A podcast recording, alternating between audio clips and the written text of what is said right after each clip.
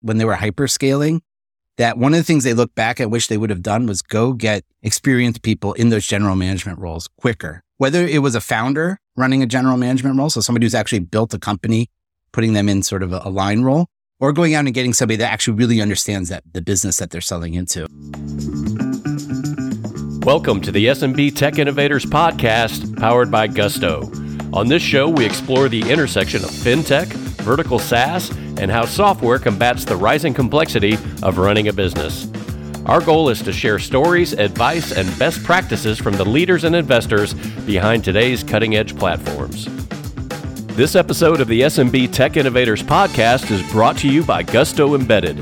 Gusto has spent a decade building and testing its payroll, tax filing, and compliance infrastructure, which is available as a robust set of APIs so you can develop custom tailored payroll solutions. For more information, go to embedded.gusto.com. On this episode of the SMB Tech Innovators podcast, my guest is Zack Miller, founder and managing editor of Tearsheet, a modern media company which explores the future of financial services with an eye on technology, innovation, new models, and changing consumer expectations. Zack, welcome to the show. Great to be here, Brian. Thanks for having me. I'm excited for this one because you've been doing the podcast game longer longer than I have, and I think you have yeah, a lot. Never sh- in this seat. really, this is the first time you've been a guest. I think it is the first. I mean, I've done a lot of public speaking, but never on the other side of the podcast. I'm always interviewing other people. Well, you're a fantastic speaker, and I'm excited to have you share some of those insights with the audience. But first, give us a little bit more who or what is Tearsheet, and more importantly, how did you come to found a media business? So I never started out with any interest of getting into media. My background is in society economics in university, and my first job in finance was as an analyst for a hedge fund. But I found fintech, and you know, this is going back 15 years. We weren't using that term then.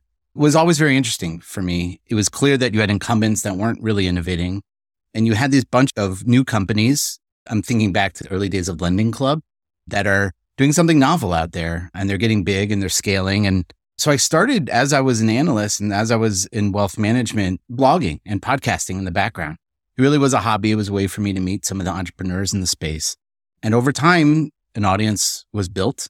I think I was early to the space. I've done about 650 episodes of my podcast.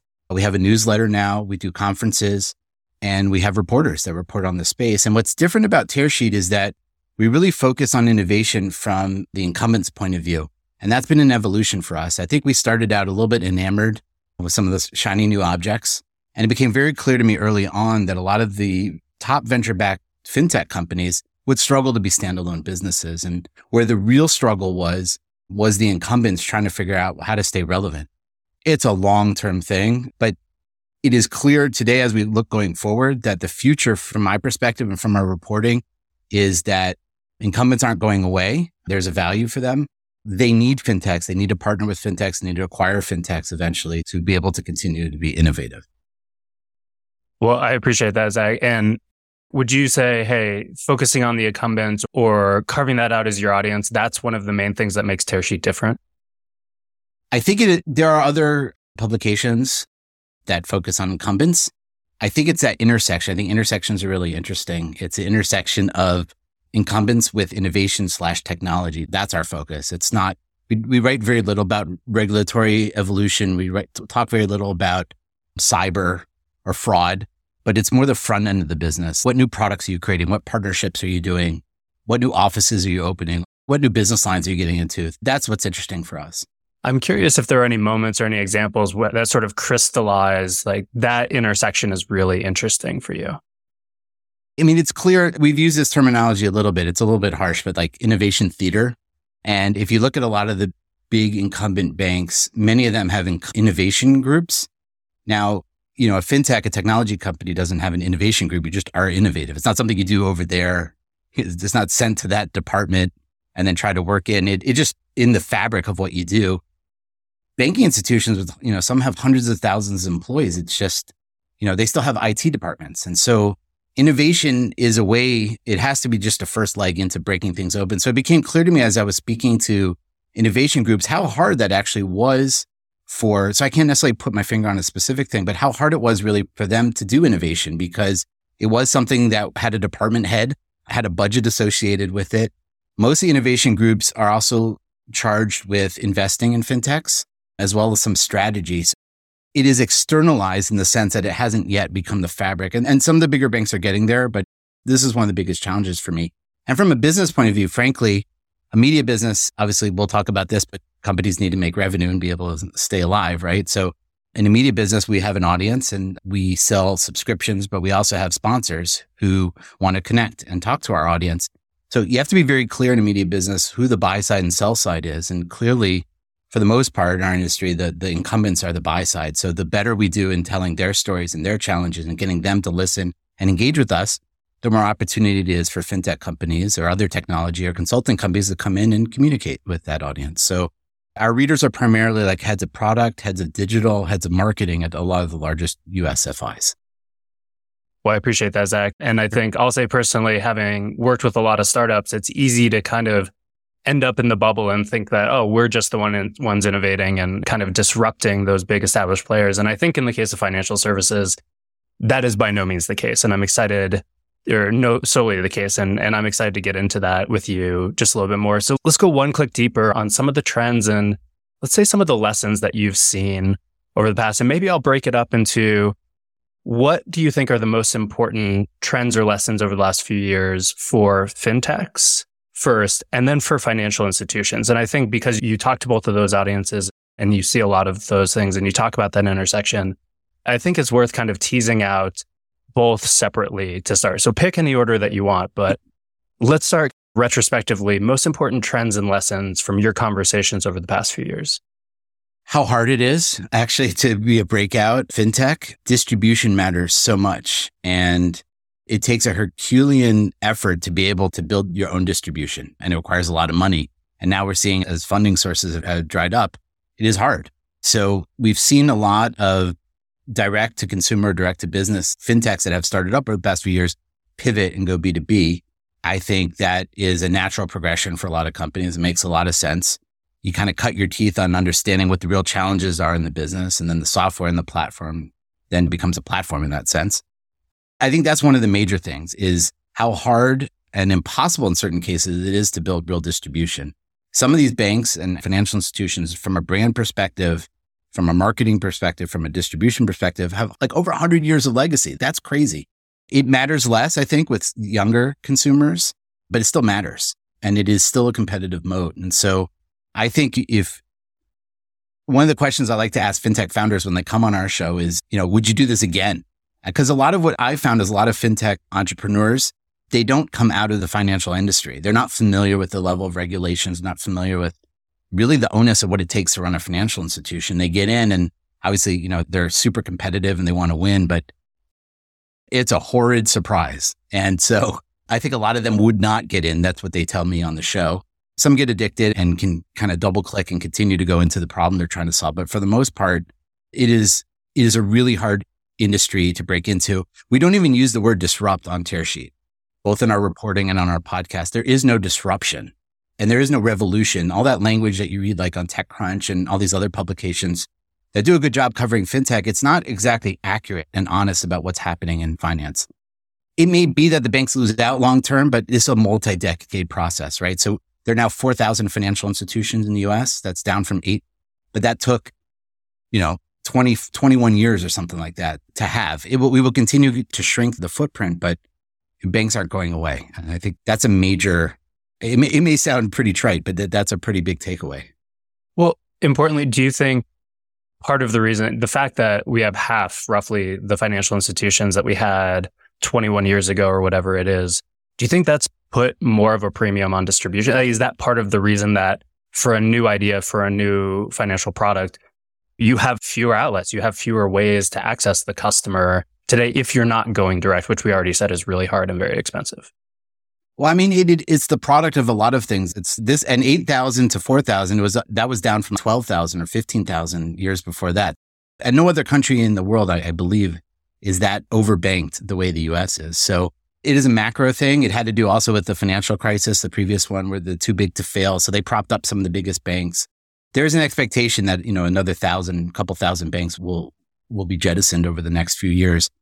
And your question is, how does that impact distribution? If so, if you're a fintech selling into those companies, Does it put more of a premium on distribution if it's more consolidated with fewer institutions? I think so. I think it reentrenches the winners and it makes it harder to compete with them. It means they also, the other side of that coin is that they don't have to outperform to be able to still stick with business. There's a lot of intransience and a lot of inertia within financial services. if you look at the data, a lot of times, like small businesses, for example, when you ask them, they don't feel fully served in their traditional financial institutions, but very few of them are looking to make a change. And that's, be, and we can talk about why that is, but that's different than consumers, by the way. Mm-hmm. Well, let's double click on that because this is the SMB Tech Innovator Show. So we want to talk about the business banking side of things. Sure. So, yeah, let's talk a little bit more. Why do you think that is? Or are there other insights in that survey data that tell us why folks might be, not be satisfied fully and yet not be hankering to switch?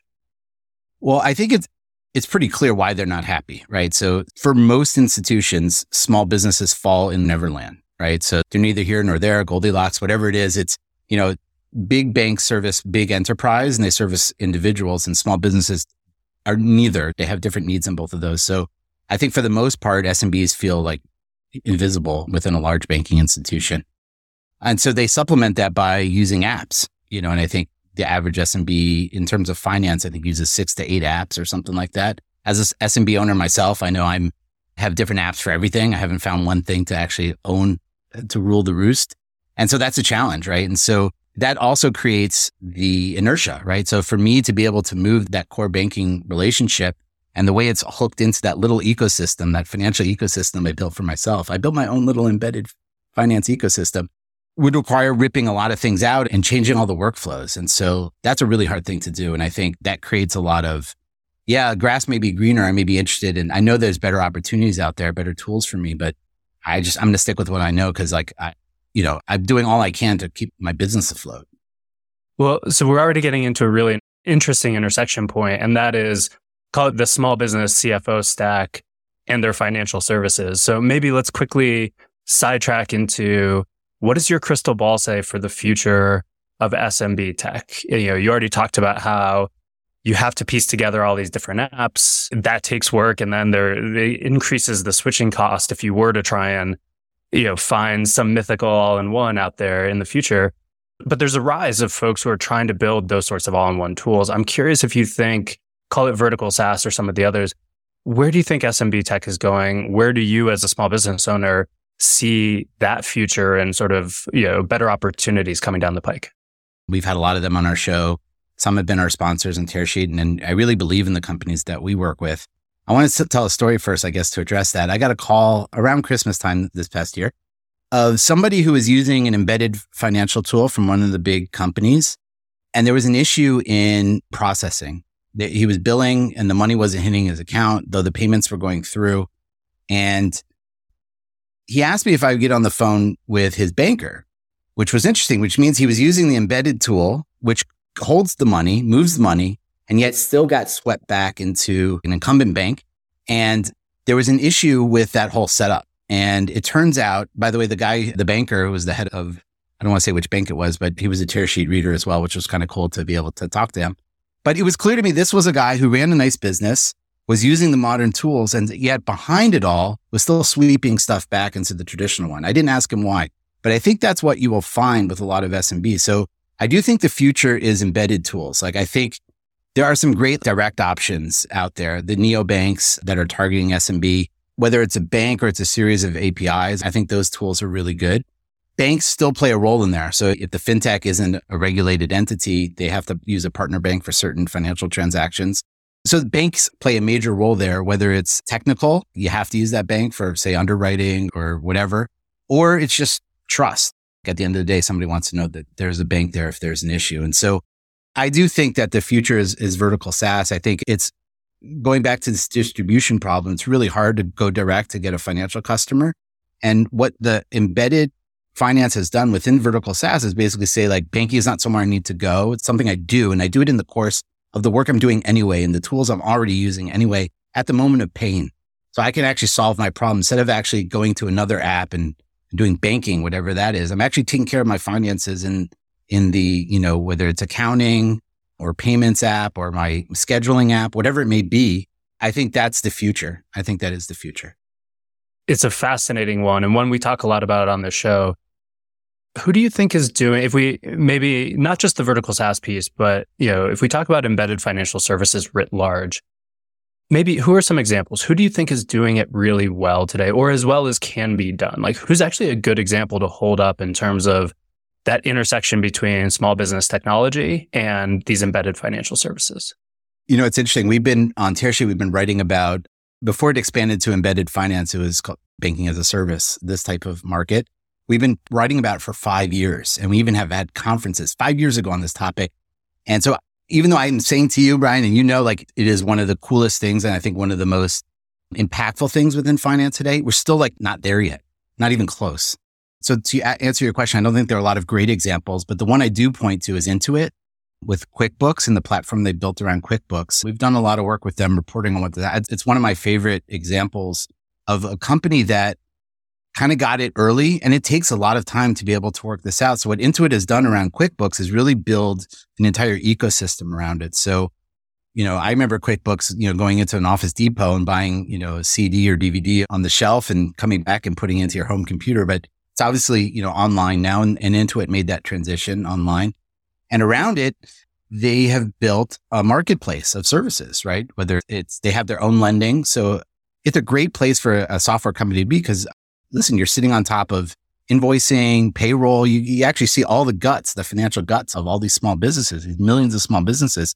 So I can really understand and anticipate some of the, their needs. So what Intuit did was build this marketplace of primarily around lending. So, you know, obviously cash flow and keeping cash flow consistent is really important for small businesses. So whether Intuit would lend their own capital or partner with third parties, like you did that within the system and can be pre-approved, which is obviously a, a major sort of removing friction in the entire process.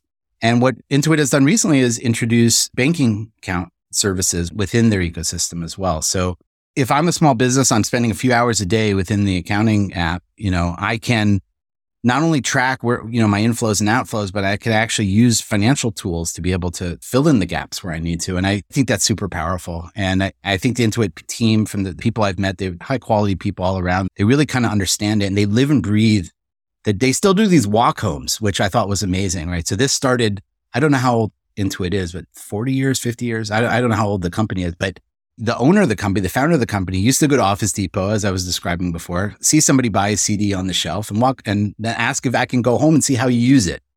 Right. They still do that today. Senior leadership still does that to understand the pain points that small businesses have. And there are many.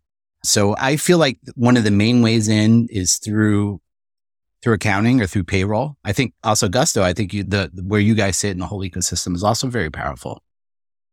Well, we certainly hope so, and we're excited about it. But I really love that phrase you said, Zack, which is banking should be something you do, not a place. Not mine. I cribbed it from one of our guests. Yeah. There's another one, and this came from an embedded finance executive. He said that in the future, people will bank with the brands they love. And that one also resonates a lot with me. Like, people don't generally love their banks they're necessary part of my business life, of my financial life, but I don't necessarily love it the way I would love, you know, my on demand delivery or Netflix or Amazon or whatever like that. So, you know, if you can embed financial services in those brands where it makes sense in workflows and in my life, like I'm open to that. And people have shown they're open to that. I love that. People will bank with the brands that they love. That seems like a wonderful crystal ball. I'm curious then, you've kind of teed up, hey, and maybe a brand I love, maybe in the Intuit case, like I trust QuickBooks with all my accounting. And now it's not only very convenient, but the loans are great offers or are well tuned to, to sort of what I need. So I feel like you're teeing up a little bit the brand and potentially the data and visibility. If you had to put money on these two horses, so to speak, for the future, what do you think matters more in terms of making embedded finance successful, especially with these small business tech tools? Wow. I, th- maybe it's not an or, maybe it's non-binary. It's an and because I think brand is so powerful. Like you look at the power of influencers, you know, which really speak to, I guess, a generation younger than me, but I'll give you another example. There's a financial brand that has a deal with Mr. Beast, you know, probably the best known influencer out there. I live overseas. I live in Israel. My son, who's an Israeli American, has never lived in America. He's 16 now. And I was telling him about this fintech brand. He's, Oh, I know that brand. he had actual brand recognition of the brand because Mr. Beast wears a hat from that brand. And I was like, wow, this kid doesn't even live in the target market, but he totally had a familiarity and a trust of a brand that he probably will never encounter in his life. And I was like, that is really powerful. So I don't think brand goes away. I think brand is really important. And you look at Goldman Sachs and some of the evolution that company has gone through and the JP Morgan chases, like their brand value, even if they don't get it right and they continue to go, it continues to go up. But the data, obviously, to your question, I think underlies everything. And I think when you look at a bank, one of the challenges banks have is every product they have is typically on a different platform, a different core banking platform. You know, if you look at a big money center bank, they're going to have the platform they use for credit cards is going to be different than banking, which is going to be different than SMB banking. And so they don't really have a unified view of their customer, even though they have all this data, this rich data, this very valuable data, but they can't really connect it. They're starting to get there, but it, we're nowhere near where we need to be. Fintech companies get it. Embedded finance companies really get it. So the ability like an Intuit to be able to make an, a pre-approved loan for me because they're checking my data flow, because they even have view into some of the suppliers that I do business with, so they can even extrapolate the quality and the safety of my own supply chain. That is gold. That is gold. And so I don't know if they work separately or they have to work together at a certain point, but I see power in both. Well, I like that. It's not an either or, it's a both and when it comes to brand and data visibility to make these things successful.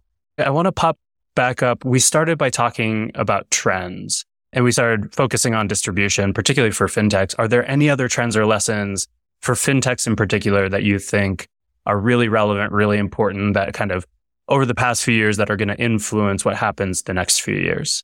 I think learning how to partner and partner at speed and at depth is a differentiated valuable skill that the fintechs who survive will have to have. And if a fintech goes ahead with an, you know, somebody servicing SMBs with a financial institution, that may or may not work out in the future. And I think understanding how to create those win scenarios and understanding the challenges that a bank has and how to position your own company, your own value proposition so that it makes sense to work together, even if you somewhat compete, but you can find a way to cooperate over certain clients.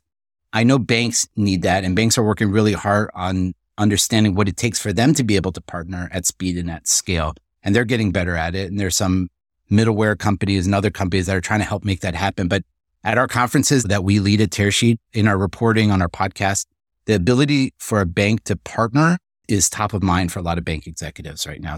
That's a huge trend, the partnership piece. So in the beginning of the story, the beginning of the fintech evolution, I would say it was David versus Goliath. And we tried never to spin that at Tearsheet because it was clear that you have a 137 year old institution like Goldman Sachs, you know, that has done trillions of dollars in transactions over the years versus a, a startup that maybe raises $100 million in Silicon Valley, you know, two 30 year old kids, all the power to them. But it's unlikely they're going to unseat that company. So learning how to work together, I think is a really important one. I'd say that's probably one of the top ones I would say. In terms of, I would also say hiring. And obviously, the tough market that we're in right now is really important. I'll give an example of one company, and it is a partner of ours. So I want to disclaim that it's Argyle, which provides business data, obviously, payroll data specifically.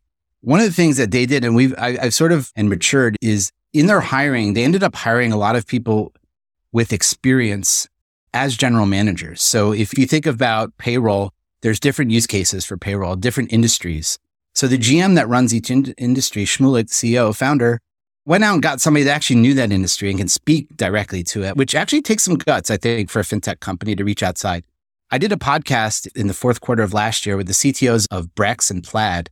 And both of them said at different points in that conversation that when they looked at when they were hyperscaling, that one of the things they looked back at wish they would have done was go get experienced people in those general management roles quicker. Whether it was a founder running a general management role, so somebody who's actually built a company, putting them in sort of a, a line role, or going out and getting somebody that actually really understands that the business that they're selling into. And I think that's also another important one. So I guess both those themes, the connecting thread between both of them is the merger between the technology industry and the incumbent industry. Well, so Zack, maybe lastly, what's interesting is when we talk trends, you've barely mentioned crypto. You haven't talked anything about quantum. You haven't mentioned AI. That's kind of refreshing these days, but I feel like I need to ask, why not? So that's a great point. It sounds like that's something I would say on my podcast. I think, you know, if, if I did 100 podcasts last year, certainly in the second half of 2023, like those things came up everywhere. AI, it's like we can't have a conversation about ice cream right now without talking about AI. I had a, a podcast with Ed McLaughlin, who's the CTO and president at MasterCard. We haven't published it yet, but actually we wanted to talk about those three things. And I think it's really important to get an experienced, deeply technical person to talk about what that means in the industry. Cause I think technologists, having been an entrepreneur myself, we are in a little bit of an echo chamber. And so AI is absolutely disruptive. But wait a minute, like for a bank to start implementing AI, like we're nowhere near that. They may use AI like in filling in, you know, tables and, and doing some reconciliation work at the end of the day. But to unleash that technology on a customer when you can't control it right now, that's like the antithesis of financial services. So I don't mention those things. So one of the roles I feel like Tearsheet plays for our readers and our listeners is to help differentiate like the wheat from the chaff, the sizzle from the steak. And basically like our readers are the head of product at Goldman, are the head of product at JP Morgan, head of division there. And so like, what do they need to know that's going to impact their business over? That's how we look at things over the next three to five years. Quantum, you know, again, I think there's some cool things you could do in crunching numbers for, for fraud. And it sounds like MasterCard is already starting to do that, but like nowhere near doing that. Crypto, I actually have gotten sucked into crypto mania like twice in my career as a journalist, as a reporter, still waiting for those use cases to really make it there. We've had guests on our program that started out building crypto companies and crypto has sort of moved into the background. It's no longer like a feature. It's sort of like, it's just a platform technology.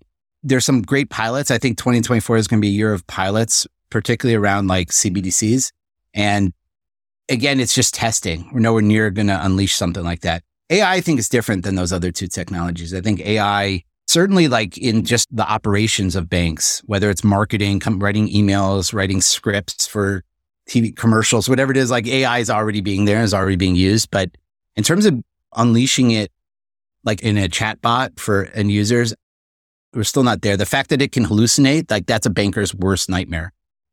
You don't want your chatbot to hallucinate and fall in love with your customers. Or, you know, if you don't have control over it, what the chatbot takes a stance that's contrary to your bank's recommendation. You don't want to take that loan. That loan's too expensive for you. You can't afford that.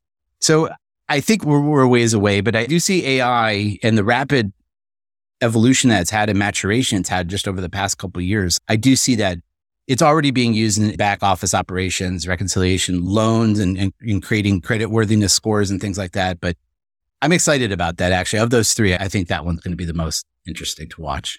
Well, I appreciate that. And more, what I hear you saying is, hey, where the rubber hits the road, there's got to be a real benefit. like the technology don't matter. If it provides a benefit to some task that has to get done to some business owners need to write that email, then it's valuable. But as a standalone technology, it's got to still got hurdles to clear. We asked this to our audience. What are your three biggest issues? So in our last conference in New York in June, we call it the Big Bank Theory is our sort of flagship conference. We had bankers of all sorts there. And among the top three issues that they had, speaking to Gen Z is really important for them, whether they're a business bank or a commercial bank or a consumer bank. They understand that they don't get this generation and they are worried that if they don't get it right, they're going to lose out. So that's an important one. And real time payments is another one that's top of mind for them. So I just wanted to share that.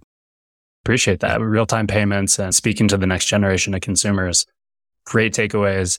Zack, I feel like you've already shared some fantastic advice for the fintechs. One, learn to partner early. Two, think about hiring, especially as you hit that hyperscale. Think about hiring general managers, people who understand either your market or your business really well and generally.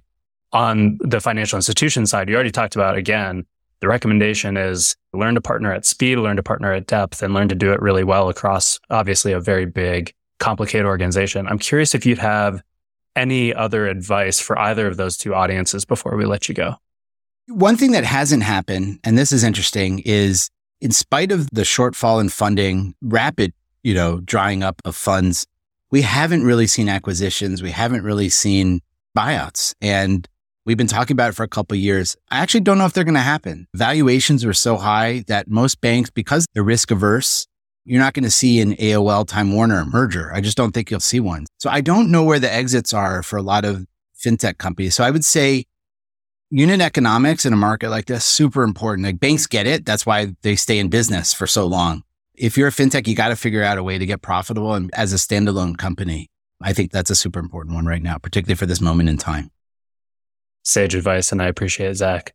Thank you so much for joining today, sharing some of your wisdom and learnings over the years Before we wrap up, if folks want to reach out to you, connect, have questions, go deeper, want to learn more about Tearsheet, what's the best place to direct them or to connect with you? Sure. And it's been a pleasure talking to you as well, Brian. Our website is tearsheet.co. That's T E A R S H E E T.co. We're on all the major podcast platforms. We've got a daily and weekly newsletter. And this year we're rolling out working groups. So if you're listening and you want to get involved in terms of collaborating with executives at banks, at fintechs around some of these important topics that Brian has brought up today, reach out. We'll have some more information about that. And I think one of the most exciting things that I've found has been when you get smart people and put them in a room, even if they are in different, little bit different parts of the industry, whether they're fintech and a banker, smart people sit them at a table, talk about business, beautiful magic stuff comes up. So I hope to be able to facilitate more of those interactions this year. Well, that sounds exciting, Zack. And I will say, as a faithful newsletter reader, I appreciate all the work you and the team at Tearsheet do. Great insights. And again, thank you so much for joining today. It's been a pleasure to chat with you. Thank you for having me. It's been a pleasure as well.